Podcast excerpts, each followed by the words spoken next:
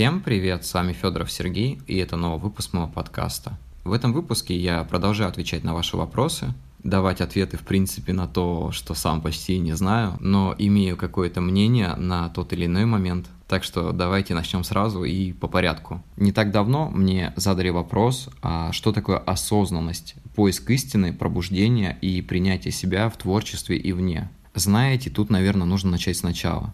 Первое, что я думаю, что каждый человек спит. То есть не в том смысле, что вы круглые сутки спите, сидя дома в самоизоляции. Нет.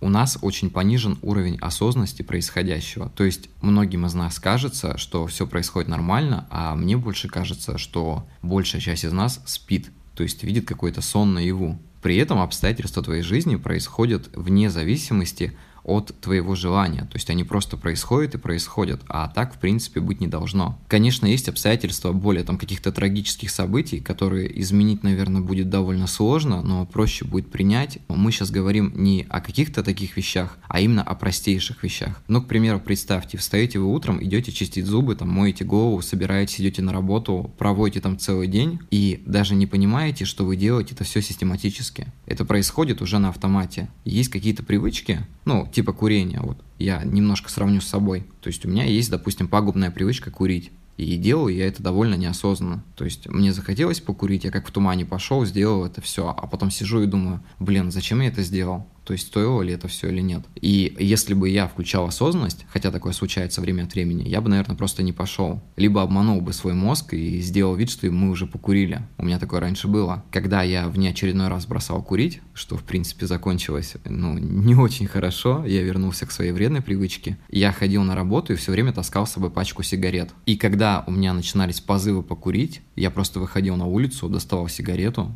подержал ее во рту, и все. И типа сделал вид, что мы покурили и пошли обратно с моим мозгом. Ну, то есть это такие мелкие полезные обманы для себя. Хотя я не знаю, насколько это все должно работать, но в принципе какое-то время у меня это получалось. Ну так вот, давайте вернемся к осознанности. Осознанность это когда ты понимаешь полностью все свои действия. То есть ты прекрасно понимаешь, что отвечаешь за тот или иной поступок. Чтобы повысить свой уровень осознанности, нужна концентрация. То есть, если говоря более простым языком, мы не переключаем важность дела с первостепенного на второстепенное. То есть мы понимаем, насколько мы берем ответственность за свои действия, и здесь сейчас мы берем полностью эту ношу на себя не скидывая на какие-то обстоятельства или на что-то еще. Потому что бывает такое, что человек совершит какую-то ошибку, и вот эта любимая фраза «я был как в тумане, я был как в бреду, я это сделал». Да, я спорить не буду, может быть, какие-то помутнения случаются, но с ними нужно бороться. Почему вообще тема осознанности так важна? Потому что когда с вами случается какой-то критический момент, допустим, вы впадаете в депрессию, вас обидели, там, у вас что-то произошло в жизни, вы в этот момент беретесь за руль своих эмоций. То есть вы там не будете впадать в истерики, уходить в глубокие депрессии, депрессии, там, вредить себе и так далее. Вы будете осознанно понимать то, что происходит. То есть сейчас со мной случилось,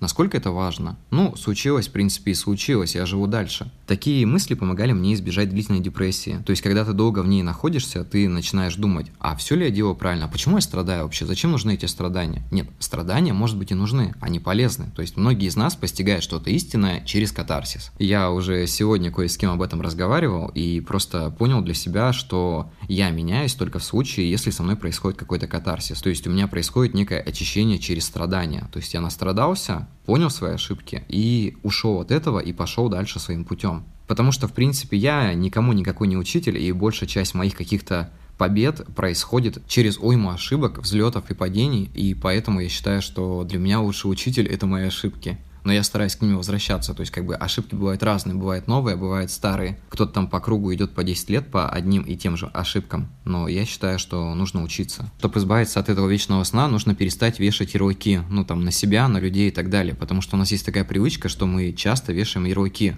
Вот в плане творчества, если вам не понравился стиль одной книги, и вы говорите, вот, там, драматический стиль, он такой плохой, там вот происходит одно и то же, либо трагические события, где в итоге все неизбежно происходит, Ну, то есть у меня буквально вчера спросили, в чем разница между трагедией и драмой, и я вдруг понял, что в трагедии происходят неизбежные вещи. А в драме какие-то есть грустные события, но в принципе они чаще всего решаемы. Это отличает трагедию от комедии. Это лично мое, возможно, я где-то не прав, если что, поправьте меня. Также в этом вопросе был второй момент. Что такое поиск истины? Поиск истины у каждого свой. То есть истины, по идее, наверное, не бывает единой для кого-то в понимании своего осознания. Потому что все время в поисках своей истинной природы, истинного предназначения люди часто запутываются. Мне кажется, если бы я, допустим, узнал, в чем смысл моей жизни, я бы сразу же потерял этот смысл. Человек такое существо, что он всегда будет искать истину, он всегда будет находиться в поисках. То есть для всех людей не будет единой истины, а сама истина, скорее всего, кроется в жизни. То есть, в принципе, в этих поисках она и происходит. Поэтому на этот вопрос мне будет довольно сложно ответить. Мне кажется, у каждого человека должна быть какая-то определенная пища для ума, чтобы он понимал,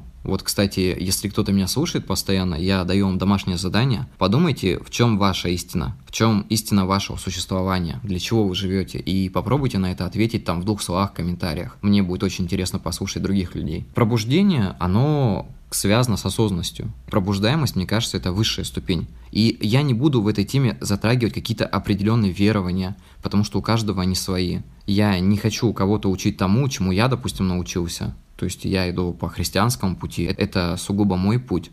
И, кстати, у многих такое понятие возникает в голове, что если человек христианин, он не должен там философствовать, искать что-то в жизни и так далее, а у него уже все так сложилось. На самом деле нет, потому что каждый человек постигает Бога по-своему. Не бывает такого, что человек вот сразу пришел к какой-то определенной вещи, и он простиг такого высшего уровня и так далее. Обычно такие люди очень далеки от веры, мне кажется, потому что постижение веры, оно очень-очень длительное. Не бывает того такого, что это случилось там с вами за два дня или после крещения. И, кстати, я сегодня услышал такую умную вещь о том, что информацию, допустим, ну, у некоторых под запретом смотреть какие-то определенные фильмы или там читать какие-то определенные книги. На самом деле запретов никаких нет. Вы либо впускаете это в себя, либо не пускаете. Знаете, когда вы живете и наблюдаете за тем, что происходит вокруг, там какие-то трагедии и так далее, вы же не оставляете их себе, вы пропускаете их мимо себя. Если бы вы держали каждую трагедию у себя в душе, я думаю, что вы бы не выжили, потому что это довольно тяжело у человека свойственно перерабатывать информацию, а потом ее выбрасывать из себя. Ну, что-то лишнее, что-то болезненное, может быть, наоборот, что-то сильно хорошее, чтобы не насытиться всеми этими эмоциями и чувствами. И тут мы подходим к самому смыслу всего этого вопроса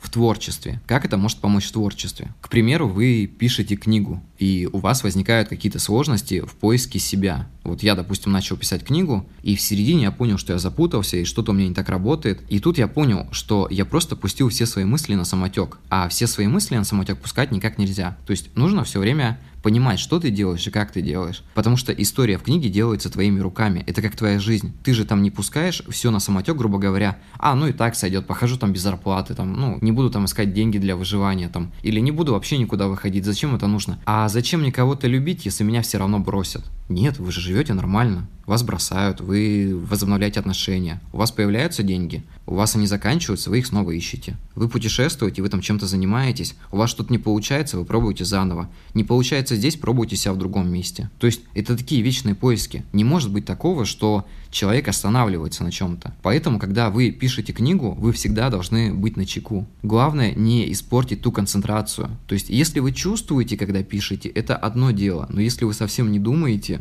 то это уж совершенно другое, потому что все это может превратиться в огромное графоманство. Хотя, в принципе, против графоманства я ничего не имею. От этого рождаются целые сюжеты, от этого рождаются великие произведения. У многих людей настолько сильно работают чувства, что мне кажется, что без этого бы книга не получилась. То есть у многих даже бывает такое, что за их эмоциональную часть книги отвечает другой человек. Ну, к примеру, вы написали сюжет, у вас была идея, и кто-то за вас доделал эмоциональную часть. Мы, кстати, в прошлом выпуске об этом говорили, когда я говорил о том, как писать совместную книгу. Ну, к примеру, как я к этому отношусь. То есть для писателя главное постигнуть такое пробуждение в своей жизни, избавиться от оков каких-то стереотипов, перестать бояться чего-то. Вот я последнее время общаюсь с людьми, и я в них замечаю, что у них есть блокировка, такая некая блокировка, из-за которой они не могут раскрыть себя как автора. Ну, а какой в этом смысл? если вы не раскрываете себя как автора. Вы можете писать под чужими псевдонимами, оставаться в тени, но это ваше личное дело. Но рано или поздно вам придется выйти в свет. А какими вы выйдете, если вы, грубо говоря, ничего не постигли, ничего не понимаете? Развивайтесь. Самое главное – развиваться. Жизнь, она очень короткая, и все это заканчивается так или иначе просто смертью. Но у вас есть промежуток этого времени, в котором вы просто обязаны сделать, насколько это возможно. Потому что какие бы у вас ограничения не были, что бы с вами ни происходило, бывают такие события, которые происходят для кого-то очень фатально. Но при этом вы справитесь с этим. Потому что остановить вас может только смерть.